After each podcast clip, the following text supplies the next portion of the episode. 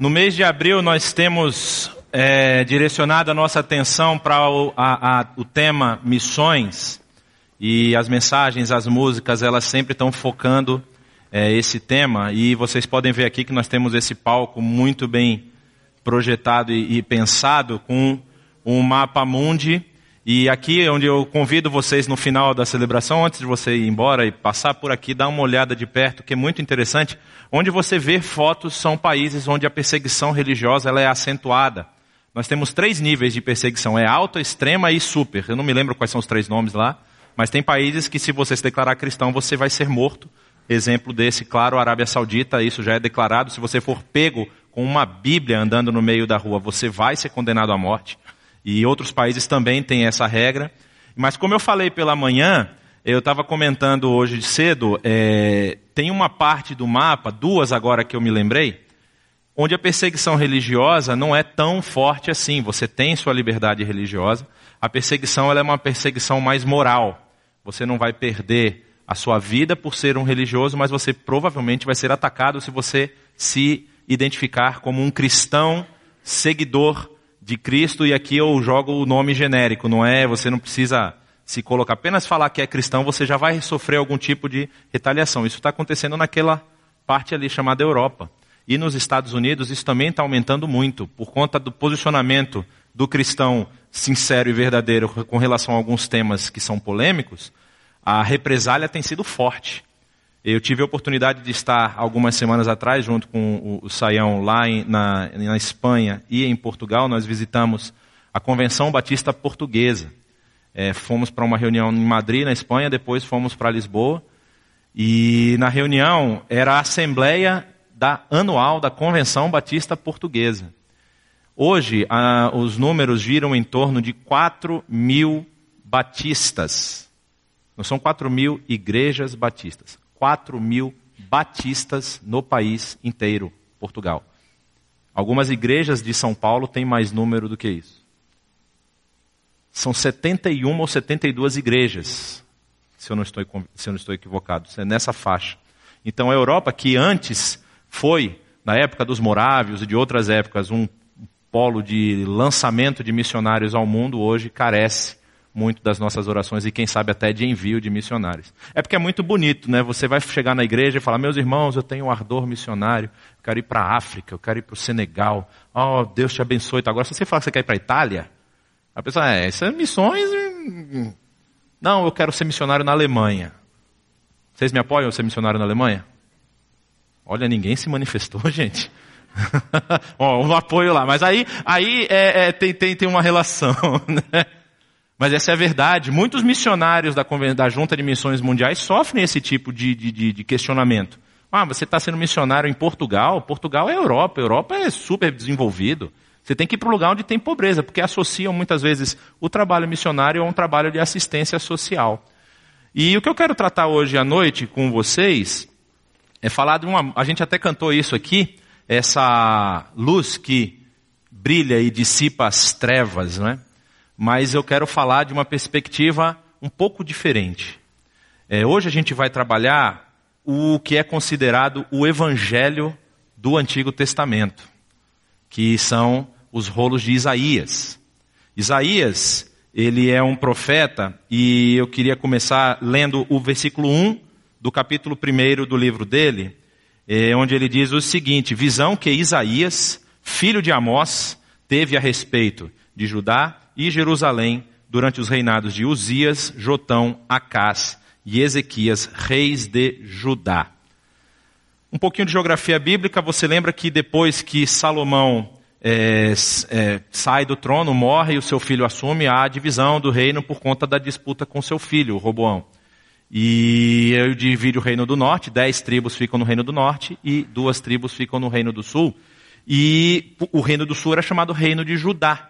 Então, Isaías ele está dizendo: Eu estou aqui em Judá e em Jerusalém. Eu não sou um profeta do reino do norte, eu estou localizado no reino do sul. Mas é interessante que ele coloca o nome desses quatro reis é, sequenciais, e isso dá mais ou menos um período de 40 anos. É, por que, que isso é importante? Porque a primeira análise do livro de Isaías, dos rolos de Isaías, como são chamados, vai mostrar que o período que o livro compreende é muito maior. Ele começa falando desses quatro reis, e que vai isso mais ou menos do capítulo 1 ao capítulo 39. Mas se você tiver a sua Bíblia aí e quiser ver, quando vai no capítulo 40, começa com um hino que, que foi depois utilizado pelo oratório Messias de Handel, que é o Consolai o meu povo. É, e fala: Consolai, consolai o meu povo, falem para Jerusalém que ele já pagou pelo seu pecado. Ou seja, a pessoa que está escrevendo, o profeta que está escrevendo nesse momento, ele já está no exílio. No exílio de Jerusalém. Não no exílio do Reino do Norte, no exílio do Reino do Sul.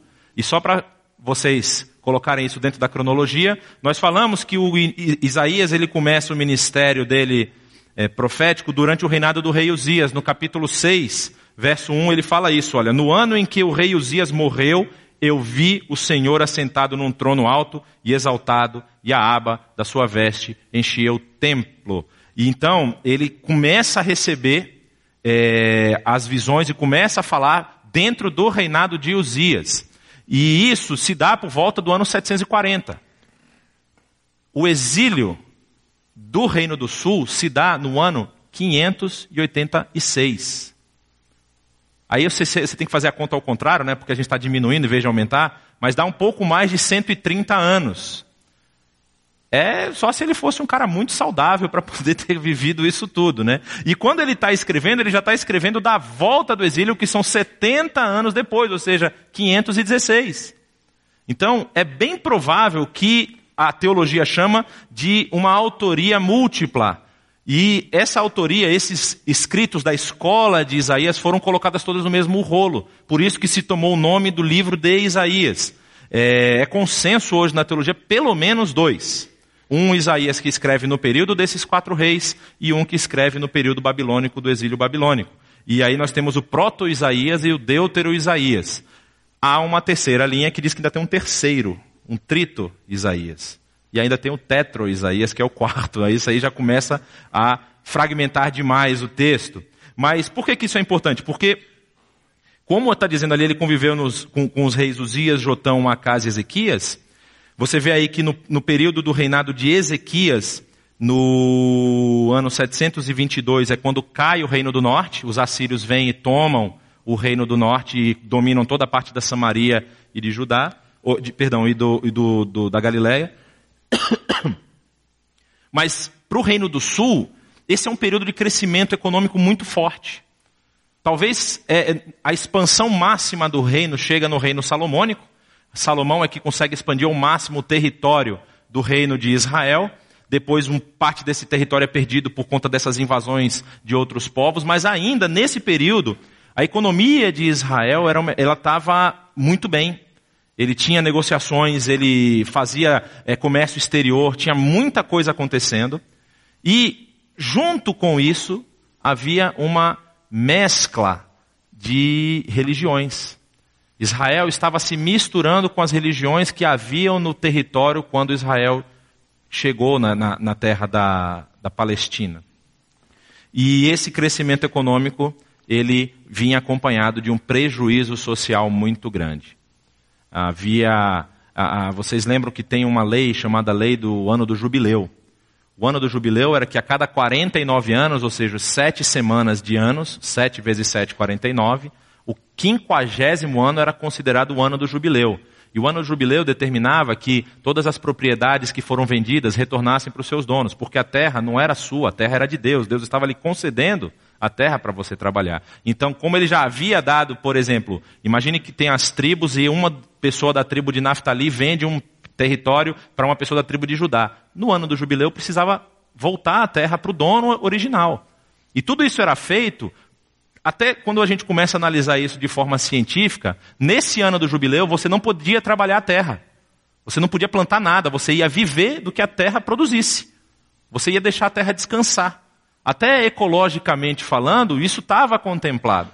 Mas o pessoal não estava respeitando mais isso. Eles estavam utilizando a terra o tempo todo, não respeitavam a devolução, esmagavam. Todo, um, um, dos temas mais comuns dentro dos profetas de Israel é que vocês precisam cuidar das viúvas, vocês precisam cuidar dos órfãos. Porque ninguém queria saber de cuidar do outro. Cada um queria cuidar só de si mesmo. Graças a Deus a gente não vive mais isso. Amém? Nenhum misericórdia. Nada.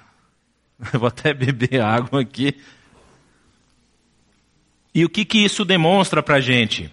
Essa frase é uma frase que fala do movimento do, do período profético de Israel, mas eu acho que talvez em Isaías e em Jeremias, especialmente, se personifica bastante isso aí, que a experiência, a existência profética, ela é uma experiência do fracasso.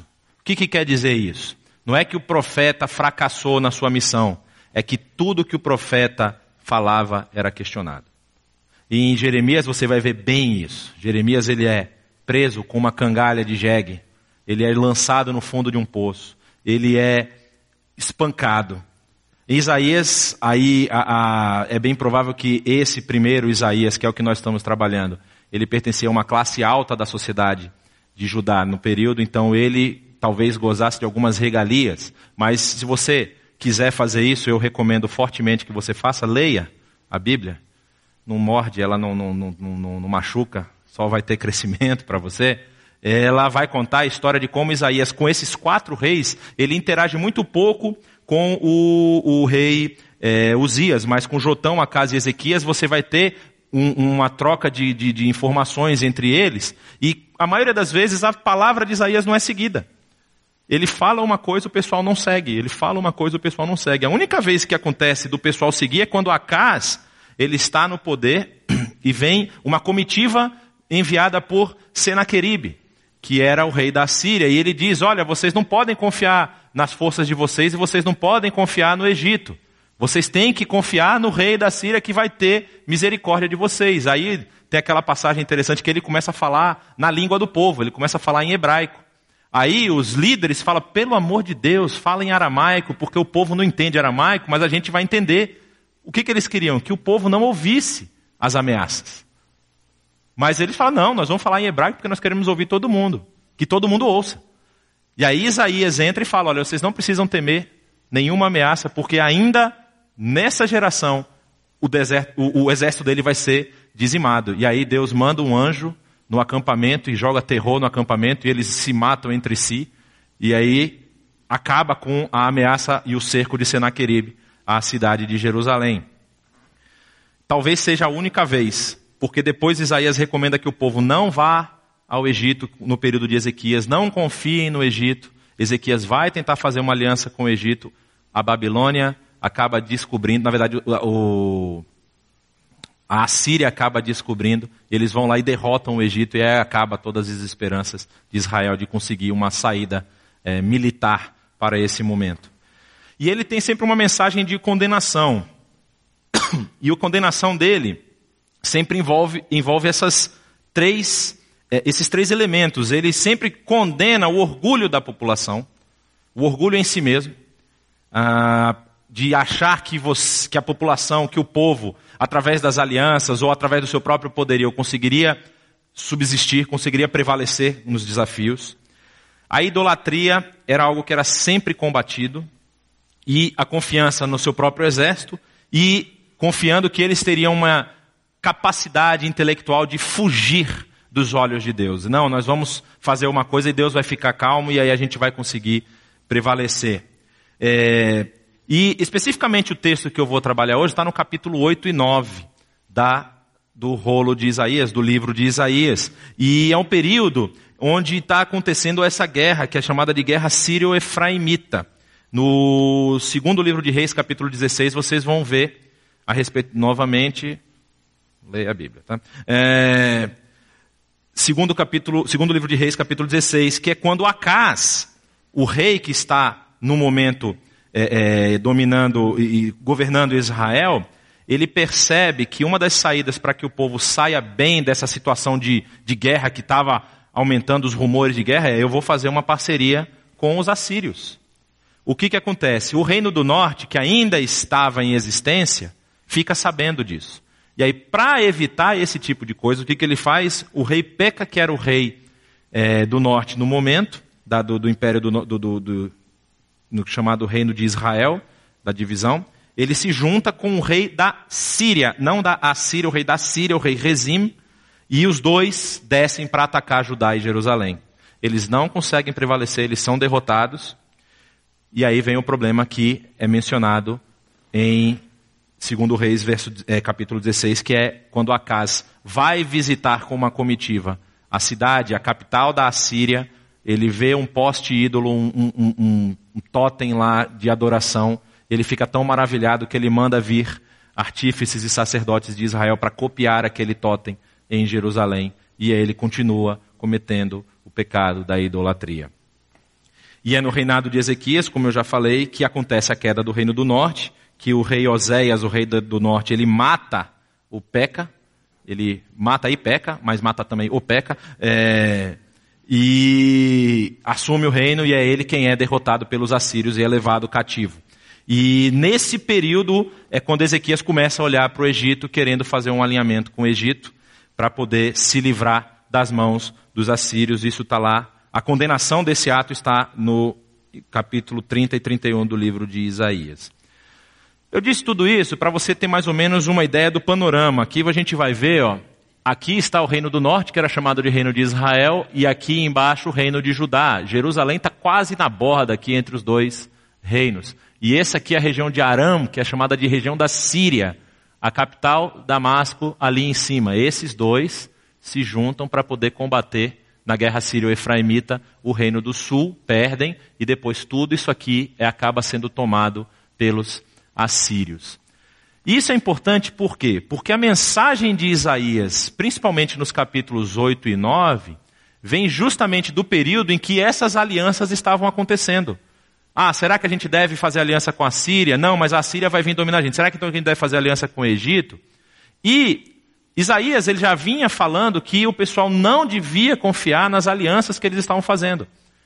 Por conta dessa mensagem dele, ele começou a ser é, é, acusado de ser um conspirador, acusado de querer usurpar o poder do rei.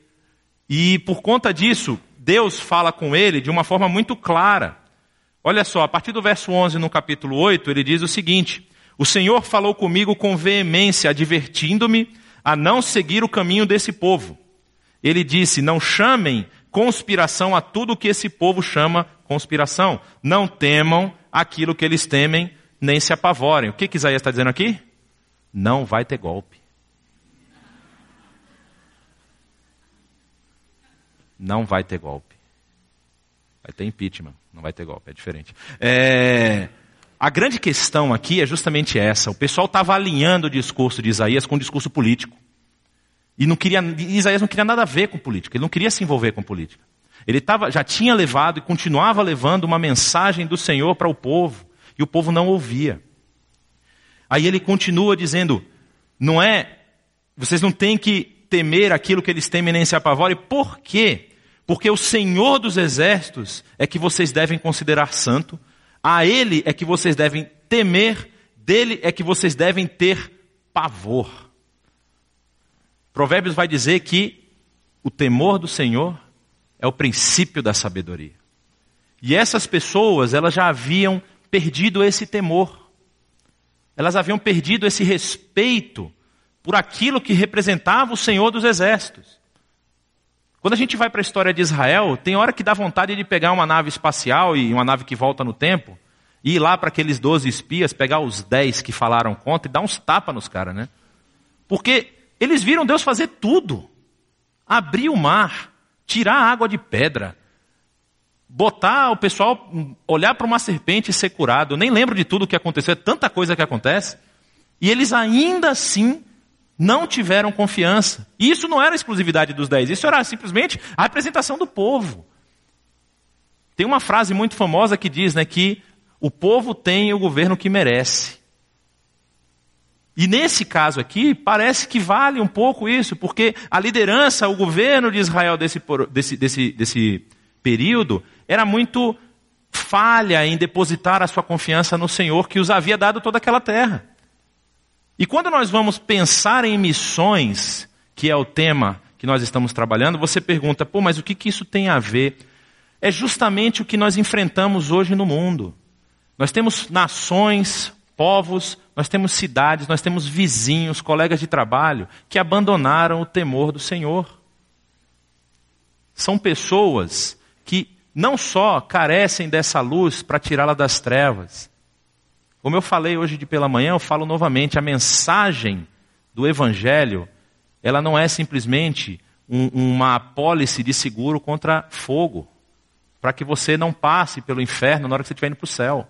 Ou passe e pare lá. Ela não é uma apólice contra fogo. A mensagem do Evangelho é uma mensagem de transformação. Ela é uma mensagem de mudança de postura.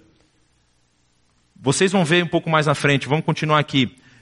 Para que para os dois reinos de Israel ele será um santuário, mas também uma pedra de tropeço, uma rocha que faz cair, e para os habitantes de Jerusalém ele será uma armadilha e um laço. Muitos deles tropeçarão, cairão e serão despedaçados, presos no laço e capturados. Quando nós pensamos nisso, é muito interessante você perceber que é o próprio Deus que é a pedra de tropeço. Quando ele fala com o povo, ele está falando: se vocês se alinharem comigo, se vocês depositarem a fé e a confiança em mim, eu vou ser um santuário para vocês. Vocês vão ser santificados. Agora, se vocês não fizerem isso, vocês vão tropeçar em mim. Eu vou ser uma parede, vocês não vão conseguir transpor. A minha vontade vai prevalecer. E o povo não entendia isso porque eles não tinham essa visão de quem era o Senhor dos exércitos. Eles tinham a ideia de que, pela pluralidade de deuses que eles viam à volta deles, esse era mais um, talvez um dos mais fortes. Mas vai que uma aliança dos outros conseguia combater esse. Não, ele é o Senhor dos exércitos. Ele é quem regula todas as coisas. E o pessoal não entende isso, não entendia isso. E eles tinham essa visão de que talvez se os vizinhos nos apoiassem, nós podemos vencer. Como muitas vezes a gente vê hoje.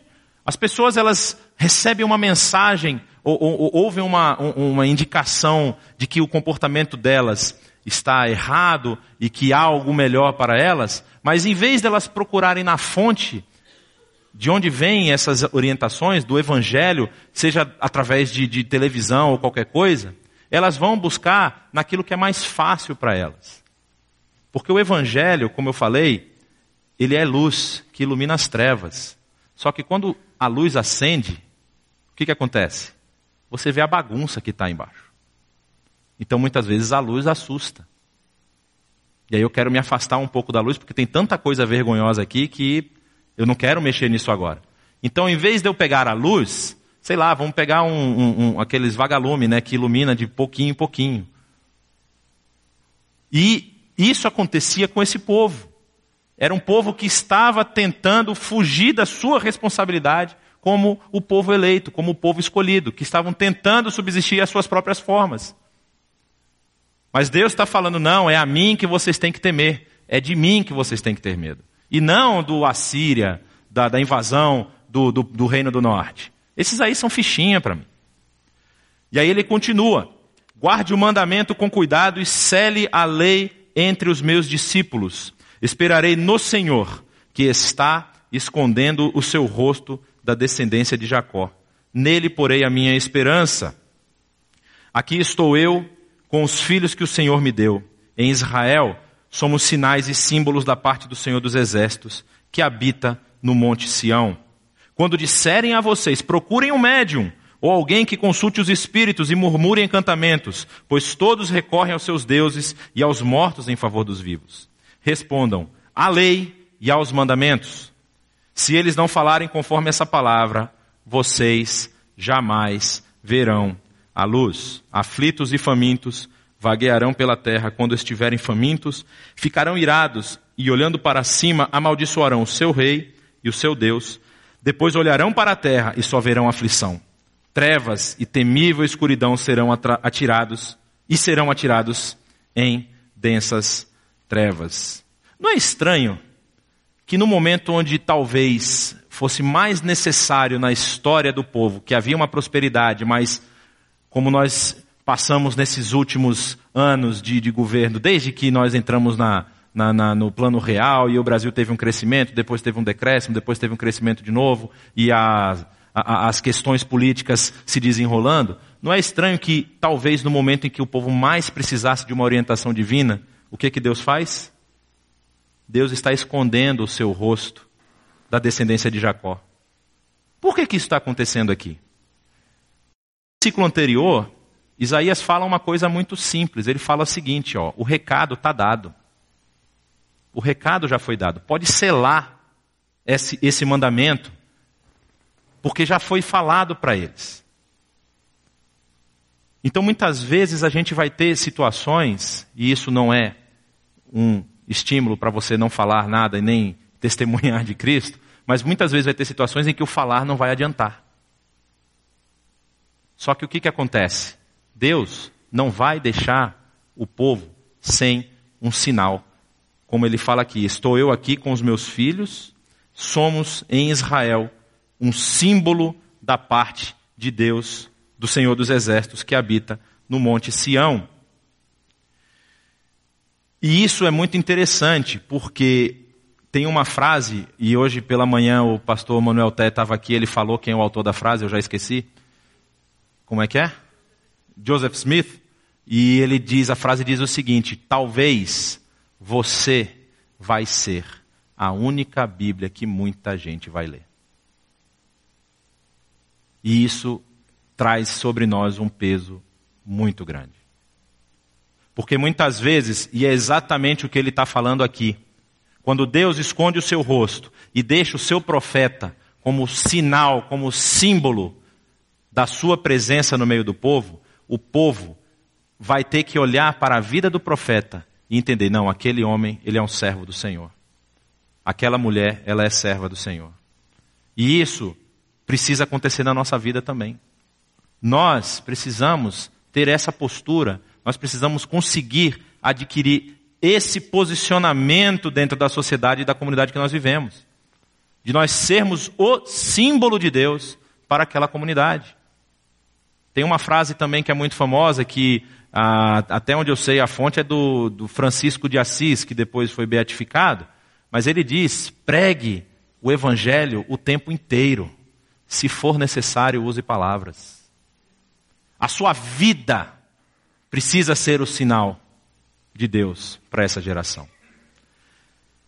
E é interessante que o que nós vivemos hoje, não só aqui no Brasil, mas no mundo, é justamente pelo que ele menciona no final, quando ele diz: é, se eles não falarem conforme esta palavra, ou seja, a palavra, a lei e aos mandamentos, vocês jamais verão a luz.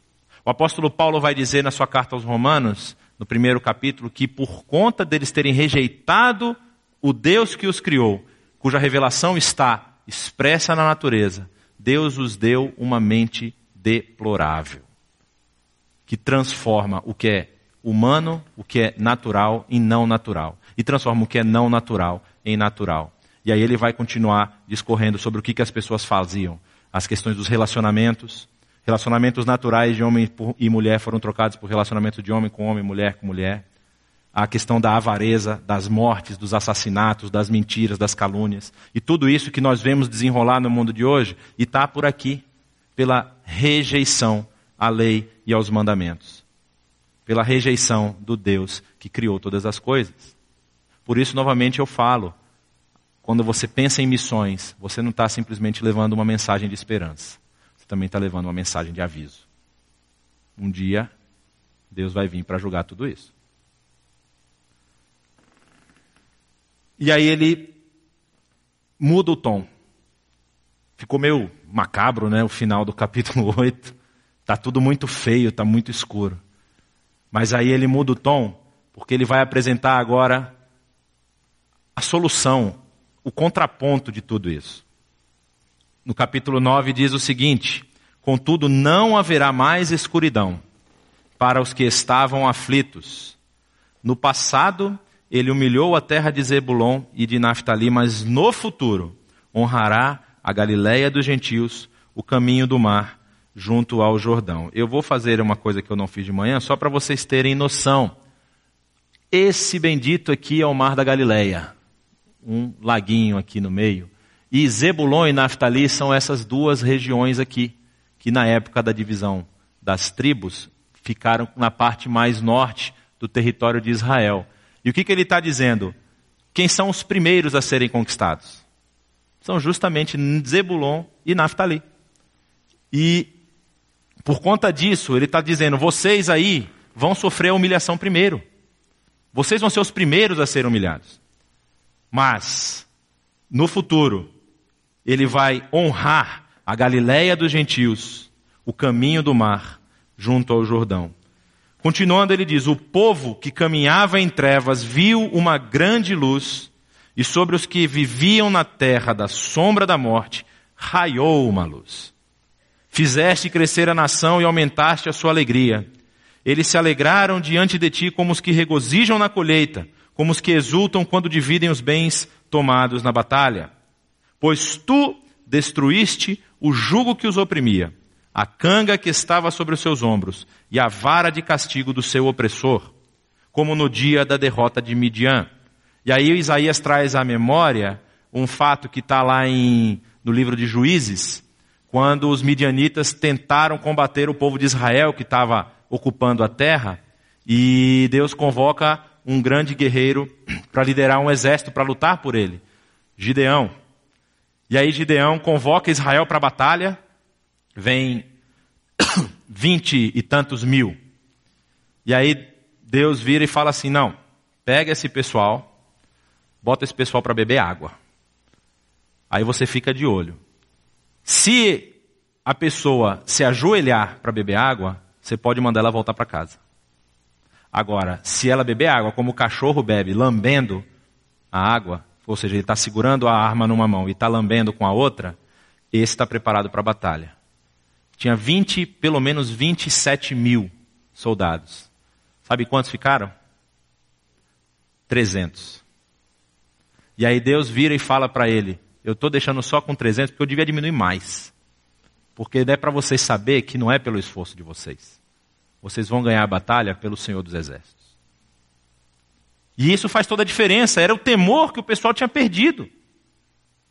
E aí ele está falando que ele vai tirar a, a, o jugo dos ombros e vai quebrar a vara do castigo, como no dia da derrota de Midian. Ele vai utilizar as mesmas coisas que ele já utilizou na história de vocês. E que parece que vocês esqueceram. Pois toda bota de guerreiro usada em combate, toda veste revolvida em sangue serão queimados como lenha no fogo. Isso é uma profecia de restauração. As profecias, a gente muitas vezes pensa, quando vai falar de é um profeta, ele é um adivinho do futuro. Mas essa não é a realidade. O movimento profético, ele é muito mais analítico. Ele analisa a situação, mas em Isaías nós vemos esse movimento de revelação de uma restauração futura. Se a gente for pensar hoje, nós estamos tendo essa votação lá no Congresso, mas desde o começo do ano os analistas políticos estão falando não, vai haver um processo de impeachment e provavelmente a presidente vai ser impeachmentada. Eles são profetas? É a análise da situação. Isso é o papel do profeta. Quando o profeta diz que o pessoal do norte vai sofrer uma invasão, é porque ele conhece o ambiente, ele conhece o que está sendo transitado, as notícias que estão passando. Ele fala: olha, se vocês não voltarem ao Senhor, vocês vão ser levados. Porque o profeta, ele é um misto de analista, mas ele também tem o seu relacionamento com Deus. Então ele precisa depositar a sua confiança em Deus. Então quando ele vai emitir o seu oráculo, ele tá, estando em, em, em contato, em sintonia com esse Deus, ele consegue dizer: olha, se vocês confiarem em Deus, vocês vão prevalecer. Agora, se vocês confiarem na força de vocês, não vai dar certo. E isso muitas vezes é o que muita gente precisa ouvir. A gente tem um trabalho de restaurar, de, de, correr atrás das pessoas. A gente fala em missões aqui na nossa igreja. Se eu fosse listar todos os projetos missionários que a IBNU já participou e que participa hoje, vocês vão falar: Uau, a igreja é missionária. A igreja tem amor por missões.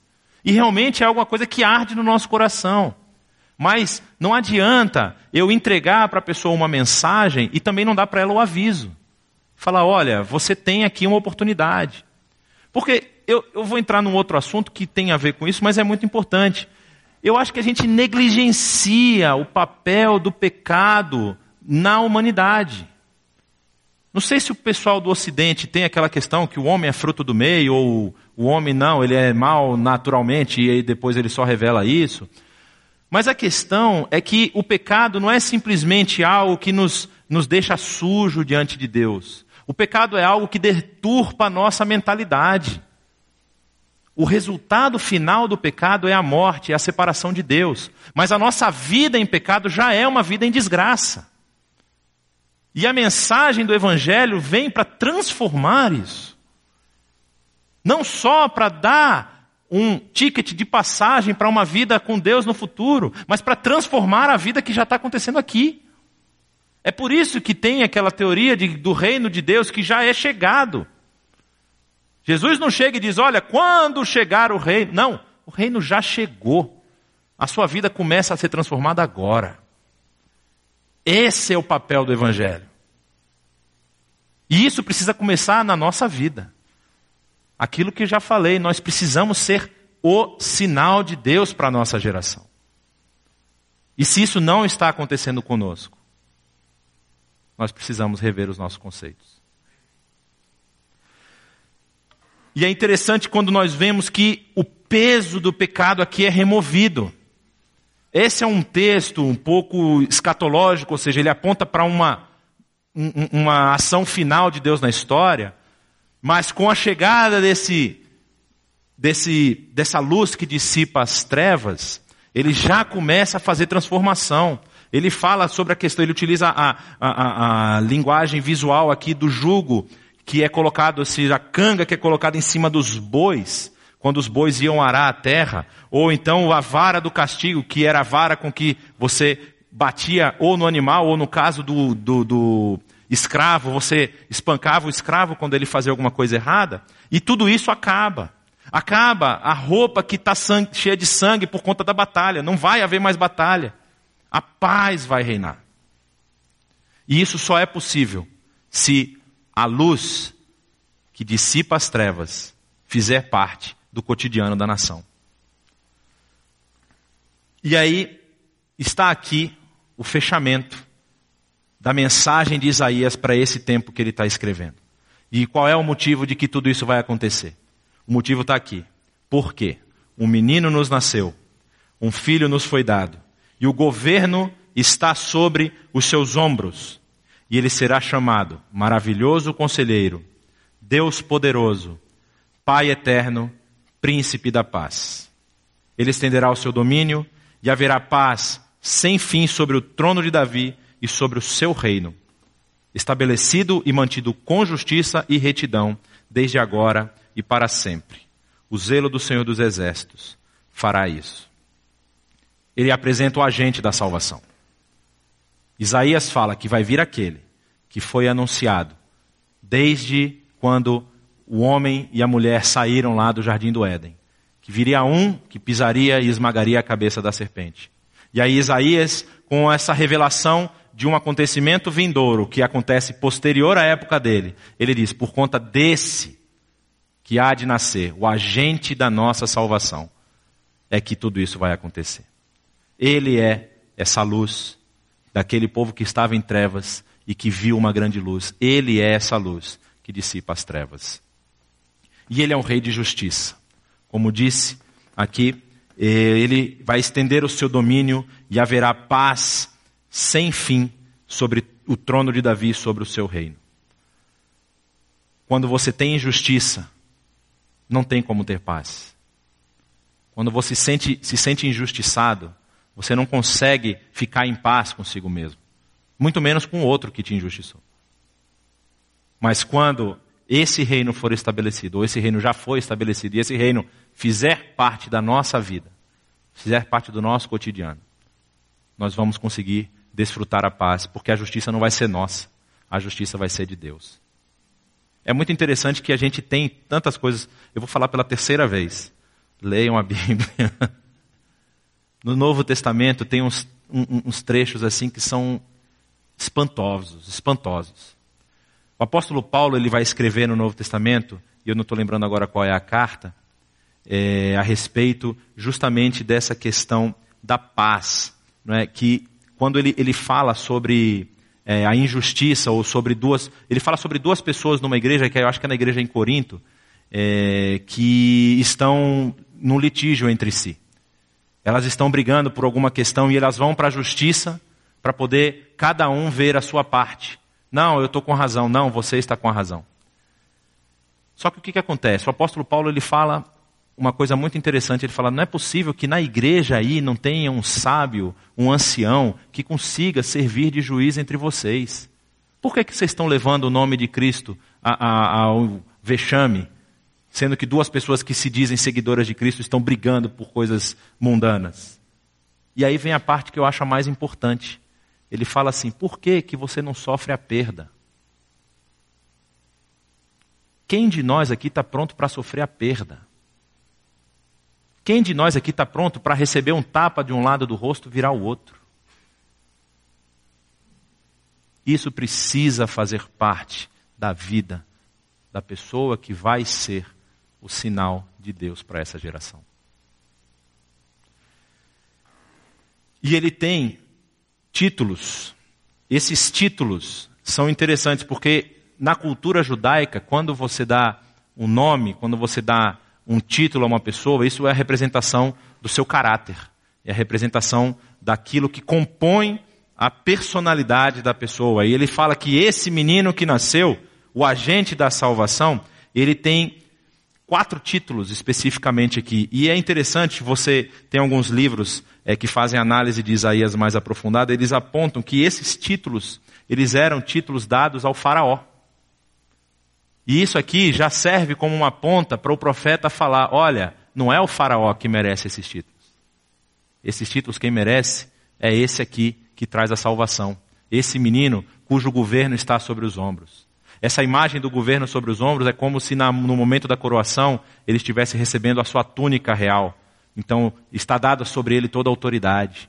E esses títulos falam sobre o caráter do funcionamento ou, ou da, da, da ação desse que acabou de nascer para trazer luz que vai dissipar as trevas. Ele vai falar: olha, ele é um maravilhoso conselheiro. E a gente busca conselho em tudo quanto é canto, menos no conselho maravilhoso. Aí a gente começa a inventar e confabular um monte de coisa. Isso não é exclusividade nossa, de, de pessoas que têm conhecimento do Evangelho, que buscam viver uma vida mais próxima do Evangelho. Isso também acontece no mundo. As multiformas de filosofias que surgem. São pessoas que não têm conhecimento do maravilhoso conselheiro e do conselho maravilhoso que ele tem. Aí eu pergunto: a gente vai é, cantar uma música que fala como elas ouvirão se ninguém fala? Não é? Quão formosos são os pés daqueles que anunciam a mensagem do Evangelho. Como as pessoas vão saber que essa luz, esse menino que é a luz, que dissipa as trevas, pode dar conselhos maravilhosos. É um Deus poderoso. E nós fazemos tantas coisas pela nossa própria força e muitas vezes não dependemos ou não colocamos a nossa dependência no poder de Deus, do Deus. E passamos dificuldade. Diz que ele é um pai eterno, um pai para todo sempre. Muitas vezes a gente tem um relacionamento com Deus de senhorio, como se eu fosse um servo dele, e se eu fizer bem, ele vai ficar feliz, se eu fizer mal, ele vai me punir. Ele é pai, ele é um pai que ama. Não diz o Novo Testamento? Quando é que Deus nos amou? Onde é que nós estávamos quando Deus nos amou? Nós estávamos no lamaçal do pecado. E ainda assim Deus nos amou e nos retirou de lá. E a gente esquece isso. E aí começa a ter um relacionamento com Deus é, é, legalista. Querendo que achar como é que eu preciso cumprir as coisas para esse Deus poderoso não ficar irritado comigo. Mas Ele é Pai. Tanta gente tem um relacionamento complicado familiar. E aí eu me lembro de uma história de, um, de uma pessoa que se converteu e a pessoa, a pessoa que falou com ela disse assim: Olha, Deus, Ele te ama, Ele é um pai amoroso. E ela teve um problema, um relacionamento rompido com o seu pai, e ela não, não conseguia conceber, não conseguia entender o que, que era essa questão de pai amoroso. Porque o relacionamento dela com o pai dela estava rompido. Mas depois de começar a conviver, e começar a aprender, e começar a receber o amor de Deus através do Espírito Santo, essa pessoa ela veio falar de que ela conseguia entender o que, que era um relacionamento de pai verdadeiro. Isso é algo sobrenatural. Isso não é algo que é explicado pela, pela letra ou, ou pela ciência. A ação de Deus na vida das pessoas ela é sobrenatural. Quem é que convence a pessoa do pecado, da justiça e do juízo? Sou eu? É o meu discurso? A minha oratória? É o Espírito Santo. É o Espírito Santo quem vai confirmar no coração das pessoas tudo isso. E o último título, que é um título que a gente mais carece, talvez, na sociedade que vivemos hoje, é esse título. Ele é o príncipe da paz. A partir do momento em que nós convivermos e nós conseguirmos entender todos esses elementos que estão sobre os ombros do menino que nasce, da luz que brilha e que dissipa as trevas, nós vamos conseguir viver em paz. Quantos de nós temos dificuldade de perdoar a pessoa que está do nosso lado? Quantos de nós perdemos oportunidades ímpares de sermos esse sinal, esse, esse farol de Deus para a nossa sociedade, porque nós não tivemos condições de aplicar a paz? Eu falei isso de manhã e vou falar de novo a cronologia das últimas horas de Jesus, para mim, sempre me fascinou. Porque Jesus sai da última ceia, se a ceia da Páscoa começou no, como é o tradicional, deve ter começado ao pôr do sol, por volta das seis da tarde. E Jesus ceia, vai para o Monte das Oliveiras orar. Ele deve ter passado de duas a três horas orando, porque diz que estava na madrugada quando Judas chega com os soldados. E ele é preso naquele momento. Vou colocar um, talvez aqui entre três e três e meia da manhã. Jesus começa a carregar a cruz por volta do meio-dia, saindo da fortaleza Antônia, onde estava Pilatos. E ele leva a sua cruz ao Gólgota. E lá ele é crucificado. E diz que às três da tarde ele expia e o seu espírito se vai. Ou seja, das três da manhã às três da tarde, foi só pancada. Jesus tomou pancada na casa de Caifás, tomou pancada na casa de Anás, tomou pancada chicotada pelos romanos, saiu pelas ruas do que hoje é chamada de Via Dolorosa, lá em Jerusalém, sendo execrado, cuspido. E ele virou para Pedro, na noite em que ele foi é, é, é, abordado pelos soldados. Pedro tinha cortado a orelha do soldado, do centurião. E ele vira: Pedro, você acha que se eu não convocasse, meu pai não ia me mandar legiões de anjos para me defender? Mas eu vim aqui cumprir uma missão. E Jesus, esse príncipe da paz, não levanta a sua mão, não levanta a sua voz, cumpre tudo o que estava para ele cumprir. E eu não consigo perdoar o meu irmão e eu não consigo sentar para resolver um problema. Que problema que eu posso ter que é maior do que esse que Jesus passou? Qual é o grau de dificuldade que eu estou passando, ou que me foi feito, que me injustiçou de tal forma, que eu não consigo sentar com uma pessoa para resolver o problema? Por isso que eu encerro falando isso aqui. Pela graça e pela misericórdia de Deus, quem executa essas coisas não é o nosso poder, não é a nossa força. É o poder do próprio Deus. É o zelo do Senhor dos exércitos que faz com que tudo isso seja realidade. Você já imaginou se dependesse da nossa boa vontade, do nosso humor, para que as coisas acontecessem? Se o perdão de Deus só fosse aplicado na pessoa se eu tivesse feliz, não depende da gente. Depende de Deus. Depende da gente querer que essas realidades, que essa verdade presente no Evangelho, façam verdade, sejam verdades na minha vida. Eu queria orar por você. Baixe sua cabeça. Eu não sei o que você tem passado, mas o meu desejo é que, através do conhecimento de Deus, através do conhecimento do seu filho, através da busca por aquilo que está expresso na Bíblia, você possa ter um relacionamento verdadeiro com Ele. Você possa ter um relacionamento verdadeiro com as pessoas que te cercam. E que você possa ser um verdadeiro sinal de Deus para essa geração.